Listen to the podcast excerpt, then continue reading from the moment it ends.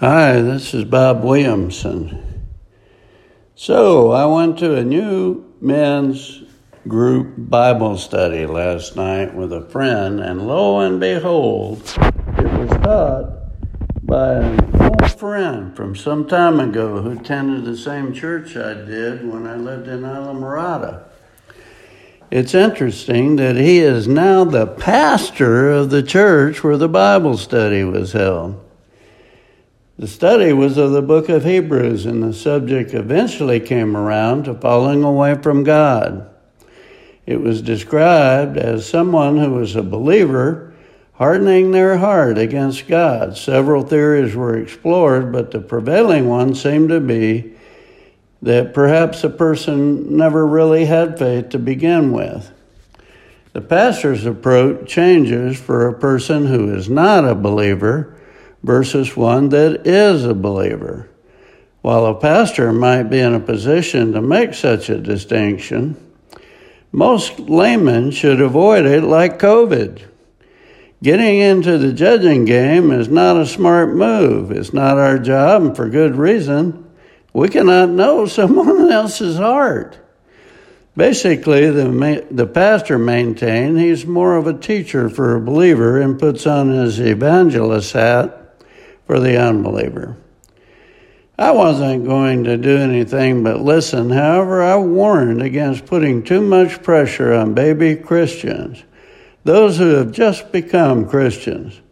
I've personally known folks who got discouraged because someone in a church, well meaning probably, put too much pressure on someone who wanted to become a believer or a brand new believer and gave them the idea that one has to be perfect to be a believer. Geez, that's why Christ came.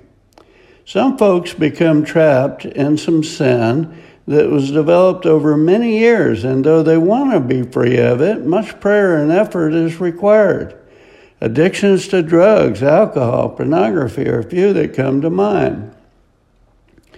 Actually, the Bible teaches that the flesh of a believer is the entity doing these things, and the mind and spirit are at war within our own bodies, fighting a battle against a mighty foe that without Jesus cannot be won. This does not give us a license to commit sin, but it helps to understand that all Christian believers will continue at some level even in their maturity, and will be not be entirely free from it until they enter heaven and are perfected by God. David is described as a man after God's own heart, and there is zero doubt that he loved God and made him the focus of his life. And yet, he committed adultery and then had the husband murdered. Reading Psalms, one gets a sense of the shame he endured, endured over those terrible sins, and to be sure, God forgave him after he repented. He did not, however, escape the consequences of his sin, and he had much heartache after that incident. Strong lifetime believers should encourage new believers. The Bible compares them to babies, stating they need milk to grow. Milk is hearing the Word of God. A baby begins to crawl, walk, and finally run after it grows strong. So does a Christian. But sin is a companion whether we like it or not.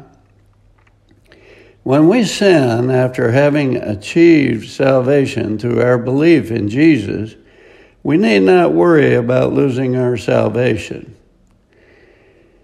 My sheep hear my voice, and I know them, and they follow me. I give them eternal life, and they will never perish. No one will snatch them out of my hand. My Father, who has given them to me, is greater than all, and no one is able to snatch them out of the Father's hand. I and the Father are one. It cannot be reversed. However, consequences can and will be levied as they were with David and Bathsheba. Even poor old Moses didn't get to enter the promised land due to his sin. Please note this does not issue a license to deliberately sin. Hebrews 10:26 if for if we go on sinning deliberately after receiving the knowledge of truth there no longer remains a sacrifice for sin. As for me, I hate sin, and yet like the apostle Paul, I sometimes do what I hate. Romans 7:15. I don't really understand myself, for I want to do what is right, but I don't do it. Instead, I do what I hate. Romans 7 through 725 explores the relationship between the law of Moses and human sin. Paul insists that the law is how he came to know and understand sin in general and his own sin specifically. He also explains how knowing the law does not make a person holier. It can actually tempt us to sin even more. Paul t- states as a Christian he wants to do what is right and yet finds himself doing what is sinful instead.